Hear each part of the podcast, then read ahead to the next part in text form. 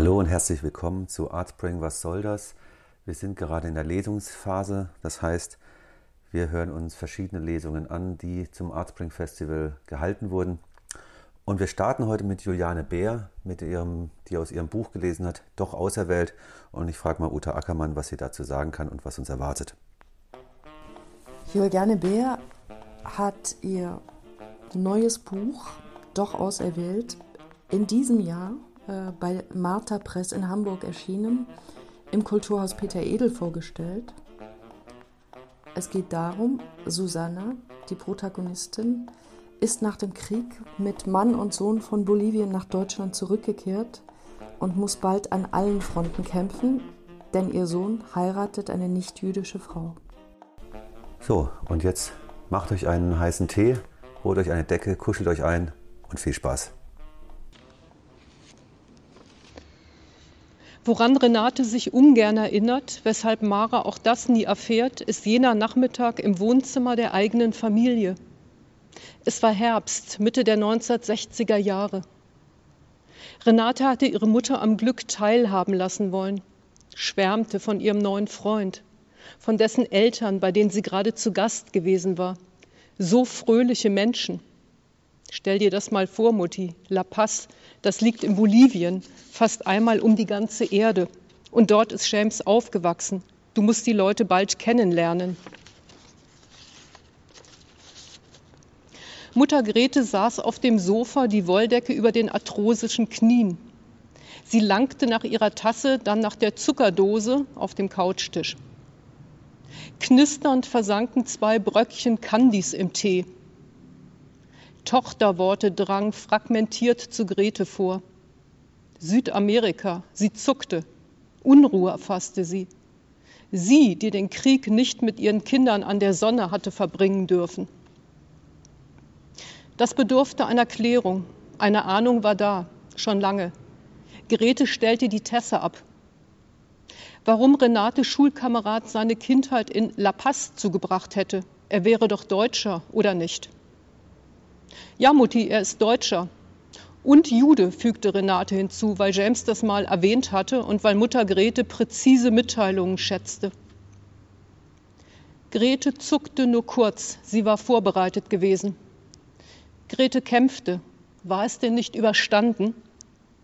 Dass der Hitler ein zum Volk übergelaufener Jude gewesen war, hätte selbst Renates Großvater erst nach der Kapitulation erkannt. Nein, Grete gab das nicht preis. Die Kinder durften es nicht erfahren.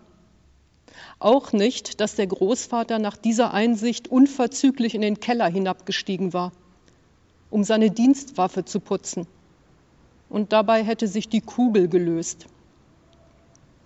Zwei derartige Missgeschicke sollten keinem Großvater widerfahren.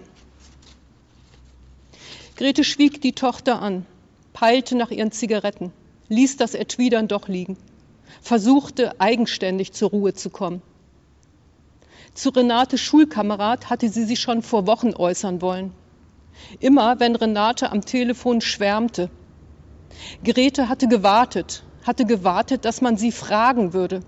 Doch weder diese Leute noch Renate hatten gefragt, ob Grete die Bekanntschaft erlaubte. Ein Gedankenspiel dazu. Vielleicht hätte sie es erlaubt, wenn man sie gefragt hätte ein Gedankenspiel, sonst nichts. Die Einfalt der Tochter, wie sie da saß und plauderte, war erschütternd. Plötzlich milde. Auch Grete hatte sich vertan, damals als dummes junges Ding. Kurt, Renates Vater, litt an derselben Deformation wie Renates Onkel. Aber das Problem mit Kurt hatte sich von selbst erledigt nachdem in den letzten Kriegstagen die Werkhalle der Möbelfabrik durch eine amerikanische Bombe kurz und klein geschlagen worden war und somit kein Erbe mehr in Aussicht stand, hatte Kurz sich davongemacht. War dann nach dem Krieg noch einmal aufgetaucht, hungrig und abgebrannt, wurde aufgepäppelt, zeugte Renates zwei jüngere Geschwister, Grete vermutete das zumindest, und war schließlich endgültig verschwunden. Später hieß es, er wäre mit gewissen Subjekten gesehen worden. Greta hatte es verschmerzt. Und jetzt, da draußen der Herbstnachmittag zu Ende ging, griff Grete doch nach kurz ledernem Zigarettenetui, das einzige, was er ihr hinterlassen hatte, abgesehen von ein bis drei Kindern. Gegenüber im Sessel ließ Renate noch immer unbekümmert die Fransen des Kissens über ihre Handflächen gleiten. Grete nahm sich eine Zigarette aus dem Etui und spielte damit. Man wusste auch nicht im entferntesten von den Plänen und Beweggründen dieses Geblüts. Beklemmung machte sich bei Grete breit. Wie kannst du uns das antun, Renate? Renate starrte ihre Mutter an. Was antun? Grete schüttelte die Frage weg, wollte auf den Punkt kommen, wollte es hinter sich bringen. Sie zündete ihre Zigarette an und paffte. Mutti, du sollst doch nicht rauchen. Lass mich. Grete sprach mit gesenkter Stimme, unnötigerweise, denn ihre zwei jüngeren Kinder, Christoph brav und Monika vorlaut, hatte sie aus einer Ahnung heraus mit ihrem zweiten Ehemann auf einen Spaziergang geschickt. Was tue ich euch an, Mutti? Endloses Schweigen nach Renates Gefühl. Instinktiv begann sie zu werben dass James Vater Zahnarzt im Ruhestand war, jetzt junge Ärzte bei der Doktorarbeit betreute und übrigens ein prominenter Zahnarzt mit namhafter Patientenschaft gewesen war, bevor er nach Bolivien gereist sei. Grete atmete flach und zu schnell, eine Angewohnheit, von der ihr schwindelig wurde. Sie angelte im Lederetui nach einer neuen Zigarette, ließ die dann doch stecken hielt für einen Moment die Luft an, wie der Doktor es demonstriert hatte. Es half. Grete konnte denken, entschied sich offen zu sprechen. Die Tochter war erwachsen. Sagte, die Folgen der Verbindung mit diesem Mann wären nicht absehbar. Wollte sich verbessern, hinzufügen, dass die Folgen einer solchen Verbindung derzeit noch nicht absehbar wären. Aber im letzten Moment konnte Grete an sich halten wenn sie auch mit sich ehrlich sein wollte, und daran war ihr gelegen, musste sie sich eingestehen, dass sie nicht an die vollständige Aufklärung der Vorkommnisse während des Kriegs glaubte, nicht derzeit und nicht in Zukunft. Und es ging einfach weiter wie zuvor. Es praktizierten Ärzte, die man nicht erkannte. Was malte die Tochter sich da aus? Sie war doch kein argloses Ladenmädchen, das meinte, zu Leuten habe man wegen des Berufs aufzuschauen und unbedingtes Vertrauen zu fassen. Sie sprach das nicht aus. Renate würde, zuletzt, würde es zuletzt fertigbringen, irrwitzige Zusammenhänge herzustellen. Der Mutter vorwerfen, sie hätte nichts gelernt. Nichts gelernt. Diesen Vorwurf hörte Renate in letzter Zeit häufig von Halbstarken, mit denen Renate ja offenbar auf dieser Schule verkehrte. Halbstarke, die Kleinkinder waren, als es passierte und die genauso wenig von den Hintergründen wussten wie ihre Eltern. Ihr Überleben verdankten diese Halbstarken dem besonnenen Verhalten ihrer Mütter und Väter. Und jetzt meldeten sie sich zu Wort. Der sinnentleerte Anwurf, nichts gelernt zu haben, würde sich zu einer Epidemie auswachsen, befürchtete Grete zu einer Epidemie der Unverschämtheit, als ob ein anständiger Mensch lernen müsste, dass man niemanden umbringt. Grete brauchte noch eine Zigarette. Und weil Renate verstummt war, inhalierte sie hastig ein paar Züge und fuhr dann zu reden fort, wobei der Rauch ihr aus Nase und Mund zog.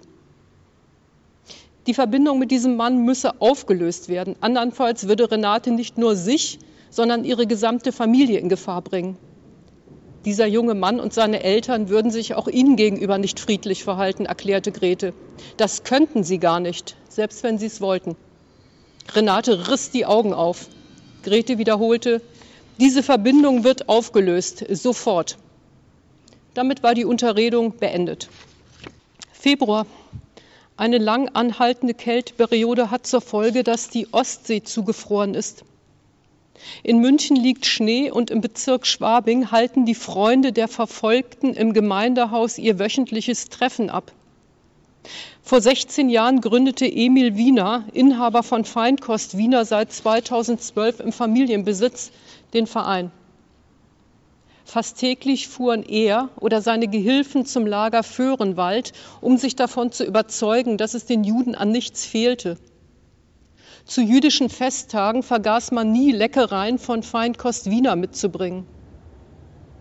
Das Lager gibt es nicht mehr, aber Annäherungen sind entstanden über die Jahre, Bindungen, neue Bekanntschaften. Liebesbeziehungen möchte Wiener es fast manchmal nennen, aber er schweigt. Man darf diese Leute nicht überfordern. Lieben können sie noch lange nicht. Wiener versteht das, weiß, wovon er redet. Sein Großvater hatte sich im Widerstand betätigt, hatte ein jüdisches Ehepaar im Feinkostlager versteckt. So heißt es. Der Kaffee ist getrunken, gleich will man ausschwärmen, um nach einigen der Schutzbefohlenen zu sehen. Ebenfalls im Bezirk Schwabing wurde gerade über eine Frage nachgedacht, auf die es keine vernünftige Antwort gibt gar nicht geben kann, in keiner Familie, egal welcher Abstammung. Es ist eine unbrauchbare Frage. Zu dem Schluss kam Erich. Ich schätze, du möchtest das Mädchen heiraten, Jakob. Aber warum gerade sie? Warum gerade sie? Diese unbrauchbare Frage wollten Susanna und Erich sich schon seit Wochen stellen, eine dem anderen, weil sie es vor der Rückkehr nach Deutschland versäumt hatten, sich mit Unwägbarkeiten zu befassen. Immer wenn einer der beiden zu dieser Frage ansetzte, sich mit einleitenden Worten, dass Renate ein nettes Mädchen sei, langsam vorzuarbeiten versuchte, bedeutete der andere ihr zu schweigen. Der Krieg ist vorbei. Wann lernen wir die Eltern kennen? Zumindest das war James von der Mutter gefragt worden. Sie seien noch zurückhaltend, wurde der Mutter geantwortet, dann rasch Themenwechsel. Erich hatte über die unbrauchbare Frage noch einmal nachgedacht. Man konnte den Jungen zumindest einmal anhören. Natürlich nur, um herauszufinden, ob er überhaupt schon etwas über seine neue Familie wusste. Also Jakob, warum gerade Sie? Das hätte Erich seinen Sohn beinahe gefragt, während der wie üblich beim Elternbesuch mit gesegnetem Appetit erst Hühnchen mit Reis, dann Schokoladenpudding, dann ein Stück Marmorkuchen nach dem anderen verspeiste. Erich variierte Worte und Betonung noch einmal, verwarf, trank einen Schluck Kaffee, konstruierte neu, hörte unaufmerksam zu, wie Suse Jakob zum Alltag in der Hotelfachschule befragte. Weihnachten war bereits Thema gewesen. Jakob hatte erzählt, dass bei Renates Onkel gefeiert wurde. Wer war denn sonst noch da, wollte Suse wissen. Alle, hatte Jakob knapp geantwortet, ließ einen Moment den Kuchen sein und berichtete von Renates Onkel. Ein wenig exaltiert sei der, aber sympathisch, sehr freundlich. Ach so, und Renates Mutter sei unpässlich gewesen und deshalb zu Hause geblieben. Susanna wollte nachhaken, aber Jakob war schon zum Thema Schule gesprungen und das zielstrebig. Er beantwortete jede Frage seiner Mutter plötzlich ungewöhnlich geduldig. So viel bekam Erich mit. Ja, er würde dreimal täglich essen. Ja, er würde morgens gut aus dem Bett kommen. Kein Problem sei das. Der Unterricht beginne doch erst um halb neun. Hör auf, dir Sorgen zu machen, Mama, sagte Erich mit verstellter Stimme. James grinste und Susanne schwieg, um den beiden nicht den Spaß zu verderben. Und Weihnachten war vom Tisch. Und jetzt ich, dachte Erich entschlossen, bremste sich aber aufgrund einer plötzlichen Eingebung. Ja, warum wollte man ein Mädchen heiraten, eines, das Bild schön war und freundlich dazu und das einem zu all dem auch noch zugetan war? Ja, warum nur? Wenn Jakob sie nicht heiraten würde, wäre er ein Schmock, ein Lamentobruder. Ein Lamentobruder wie du, beschimpfte Erich sich, während er zwei Scheiben Marmorkuchen vor Jakob rettete. Susanna legte den Kuchen auf einen Teller und stellte ihn beiseite. Emil Wiener im Anmarsch? fragte James mit vollem Mund. Papa, hast du ihm noch immer nicht verraten, dass Juden ihre Freunde nur jedes Vierteljahr sehen dürfen?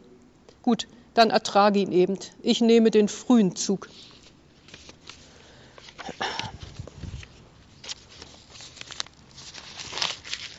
Am Abend vor der Trauung, gleich nach der Tagesschau, wird Renate vom Pförtner aus dem Aufenthaltsraum gerufen. Dort spielt sie heute nur mit ihren Freundinnenkarten. Die Männer sind zum Junggesellenabschied ausgerückt. Die Frau Mama am Telefon. Renate eilt, jetzt wird alles gut, sie wusste es. Sie stürzt ins Kabuff, greift nach dem Hörer. Mutti. Die Mutter weint oder versucht es zumindest.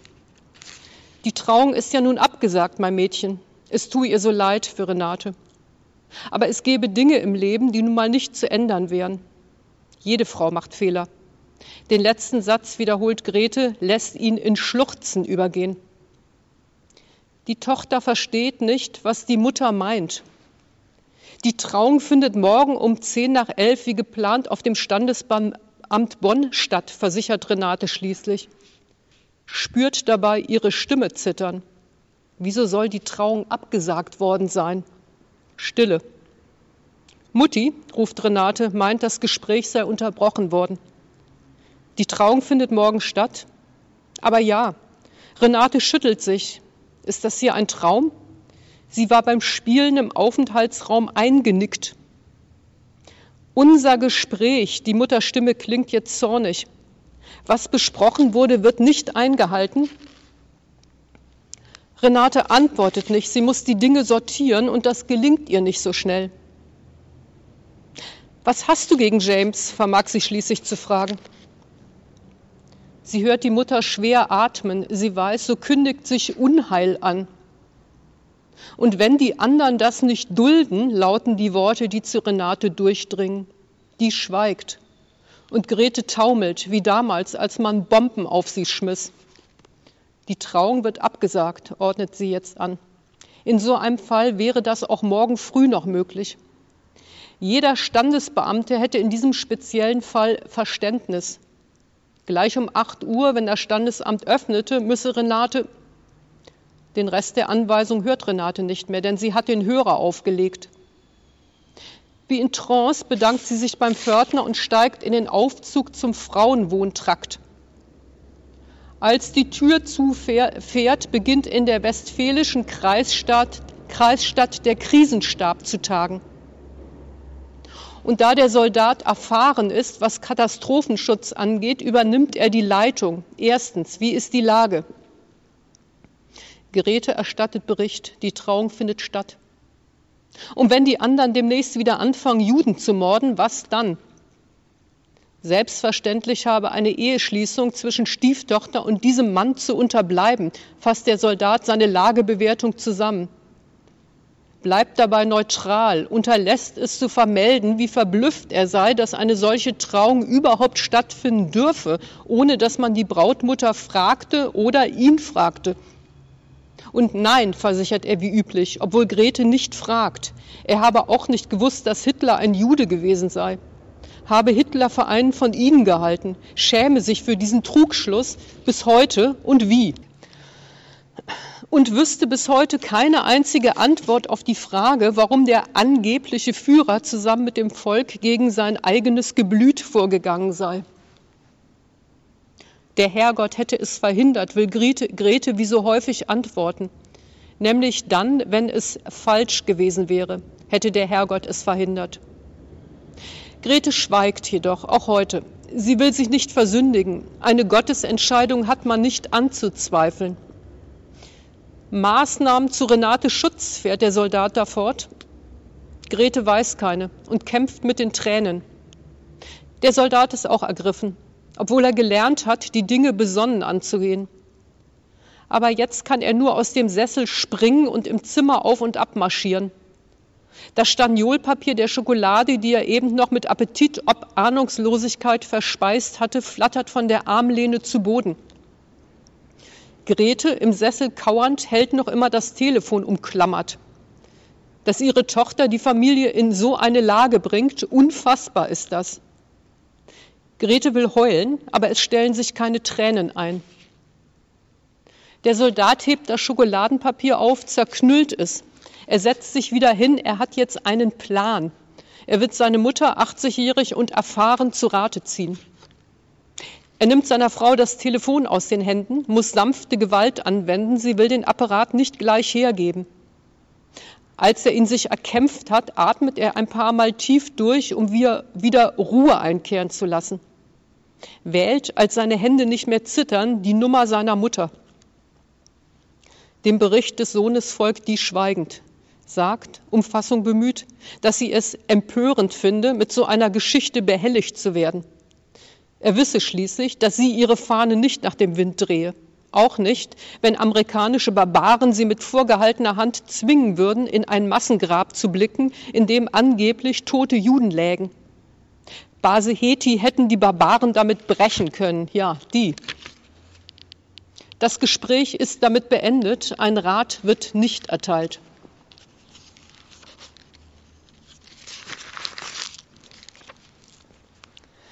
Die Geburt verlief unkompliziert, die Mutter erholt sich rasch.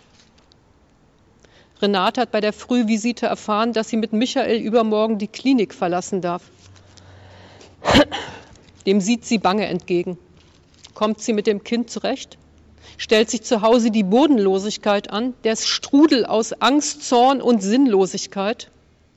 Nach der Geburt erwischt es sogar Frauen, die wissen, wie man fröhlich ist. Renate hat das schon oft gehört.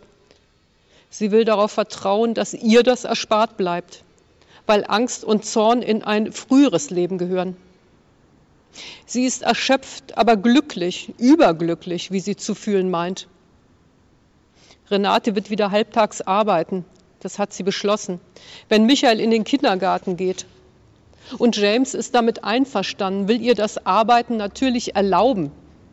Sie werden in einem schicken Hotel Anstellung finden und viel Geld verdienen. Natürlich werden sie ein Auto haben und moderne Möbel.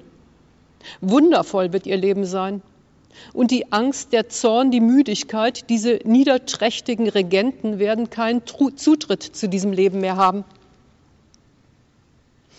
Die Schwester trägt das Mittagessen-Tablett heraus. Da geht die Tür mit Schwung noch einmal auf. Renate liegt mit Michael, der in ihrem Arm schläft, im Bett. Hereingestürmt kommt Grete. Renate durchzuckt es. Michael ist augenblicklich wach, strampelt mit den kurzen Beinchen. Da ist er ja, der kleine Spitzbub. Und den will Grete jetzt sofort ganz genau in Augenschein nehmen. Für den Moment will sie alle Bedrängnis vergessen, will gute Miene machen, einen ganzen Abend lang hatten Grete und ihr Soldat beratschlagt, wie jetzt, da aus dieser Verbindung ein Kind hervorgegangen war, ein Ereignis, das man befürchtet hatte, mit der Tochter umzugehen sei. Zwei Möglichkeiten standen zur Wahl. Man beließ es beim Bruch oder man übernahm Verantwortung, führte Aufsicht. Grete und ihr zweiter Ehemann hatten sich am Vorabend zu ihrer Verantwortung bekannt. Sollt sehen, das geht nicht für immer so weiter, rief der Soldat verzweifelt. Lange bleiben solche Ehen nicht mehr erlaubt. Das Volk wird es nicht dulden. Renate dürfe man zwischenzeitlich aber nicht im Stich lassen, forderte er. Mädchen machten Fehler. Ganz normal sei das. Weshalb er die Maßnahmen gegen deutsche Frauen, die einst Fehler machten, auch nie befürwortet hätte. Das Wichtigste bei einem Kind würde durch die Mutter vererbt. Genlehre sei das. Grete stimmte zu. Ruhe bewahren, beschloss sie und der Soldat. Und hoffen, dass die anderen stillhalten, ergänzte Grete bange.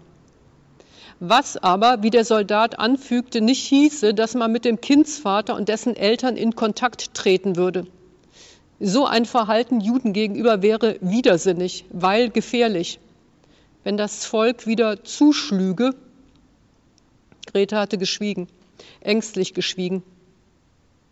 Nach kurzer Besinnungspause hatte der Soldat erklärt, dass tagtäglich überall auf der Welt unzählige Menschen starben, was die verschiedensten, zumeist ungeklärten Ursachen hätte.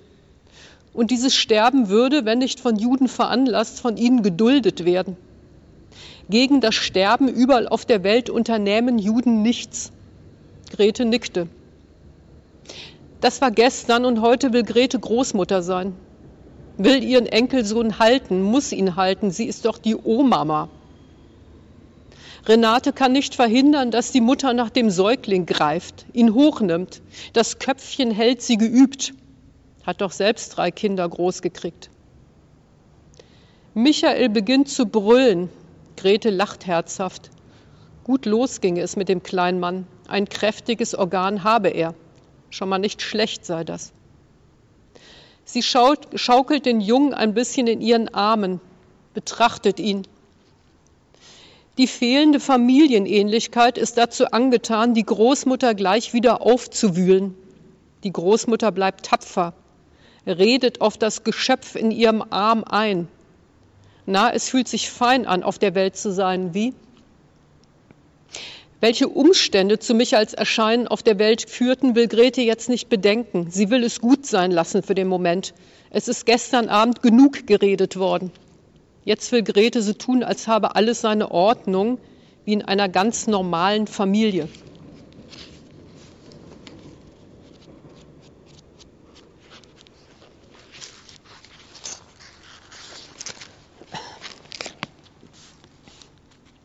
Markus, Sohn des Diskothekenbetreibers Lindemann, hat seine Kanarienvögel zu vergasen versucht.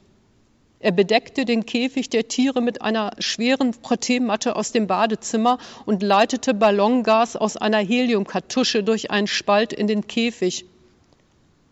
Die Vögel fingen ganz merkwürdig zu zwitschern an, ein paar Nuancen höher als gewöhnlich, weiter geschah nichts. Also hatte Markus noch mehr Gas in den Käfig geleitet. Aber auch das überstanden die Vögel. Sie zwitscherten jetzt ganz laut und schrill und flatterten wie wild im Käfig umher. Markus gab auf, nahm die Matte vom Käfig. Die Vögel beruhigten sich wieder. Am Abendbrottisch vertraut Markus sich seinem Vater an, fragt, wie das mit dem Vergasen der Juden gegangen sein soll, wo es doch nicht mal bei Vögeln klappen würde. Er habe es versucht, weil der Lehrer es behauptet habe. Der Diskothekenbetreiber, erschrocken, überrumpelt, weiß auf die Schnelle nicht zu erwidern, ist entsetzt, langt reflexartig über den Tisch und verpasst seinem Sohn eine Ohrfeige für die Sache mit den Vögeln. Frau Lindemann ist ganz bleich und starrt abwechselnd Mann und Sohn an. Markus wird vom Vater auf sein Zimmer geschickt, Frau Lindemann wird aufgefordert, weiter zu essen. Den ganzen Abend lässt die Angelegenheit Lindemann nicht los. Als er nach den Spätnachrichten mit Zigarre und Zeitung im Sessel sitzt und sich etwas entspannt hat, erkennt er, dass er sich seinem Sohn gegenüber falsch verhalten hat. Der Junge ist doch augenscheinlich unter Schock und er, der Vater, hat mit der Ohrfeige noch einen draufgegeben. Was war da im Unterricht genau los? Diese Juden, er hat nichts gegen sie, aber müssen sie denn selbst im toten Zustand nichts als Unfrieden verbreiten? Morgen wird es Theater geben, beschließt Lindemann. Theater vom Feinsten, Theater, das man an dieser Schule noch nicht erlebt hat. Jetzt aber steigt Lindemann erstmal die Treppe hoch zum Zimmer seines Sohnes und entschuldigt sich für die Ohrfeige, vergewissert sich, dass die Kanarienvögel wohl auf sind und erklärt Markus, die Sache mit dem Vergasen der Juden sei halt so überliefert. Am nächsten Morgen gleich um acht und bevor er in seiner Diskothek die Einnahmen abholt und zum Banksafe trägt, ruft Lindemann im Rektorat des Ostseegymnasiums an, lässt sich den Rektor geben und brüllt den zusammen, und zwar so, wie er es in Gedanken die ganze schlaflose Nacht über geprobt hat. Unfassbar sei es, Kinder im Unterricht, Kindern im Unterricht Dinge zu erzählen, die sie nicht verarbeiten könnten.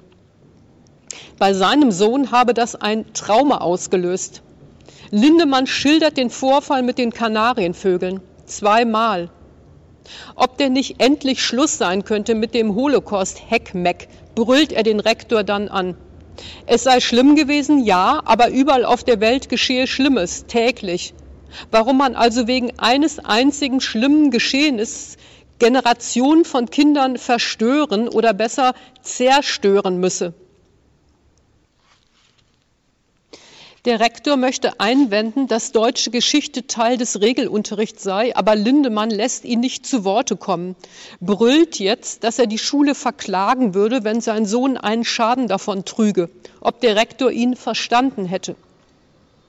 Der Rektor setzt noch einmal an, Lindemann über den Lehrplan aufzuklären, aber der hat schon den Hörer aufgeknallt. Der Rektor lässt Lehrer Gruber zu sich kommen und erfährt, dass das Thema Holocaust abschließend bearbeitet worden sei mit der betreffenden Klasse. Und die Juden seien erlöst. Der Rektor stutzt, weiß aber nicht zu erwidern, ruft, als Gruber draußen ist, bei Lindemann an, um den davon in Kenntnis zu setzen, dass nicht mehr über das Thema gesprochen werden würde. Hiernach entschuldigt er sich bei Lindemann, Wofür er sich entschuldigt, weiß er nicht. Aber als Rektor ist es seine Aufgabe, alle zu hören und alle zu verstehen. Lindemann ist kein Jude, weiß der Rektor, man kennt sich am Ort.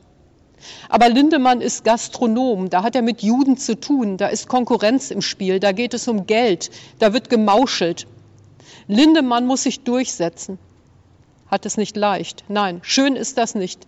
Nicht der Konkurrenzkampf, nicht das Gemauschel, nicht der Holocaust, nicht Lindemanns Sorge ums Geld. Und deshalb muss der Rektor wie immer beide Seiten hören und verstehen.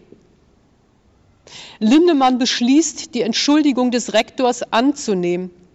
Seinen Sohn würde er in den nächsten Monaten aber sehr genau auf mögliche Folgen beobachten. Der Rektor versteht den Vater. Ihm würde es nicht anders gehen.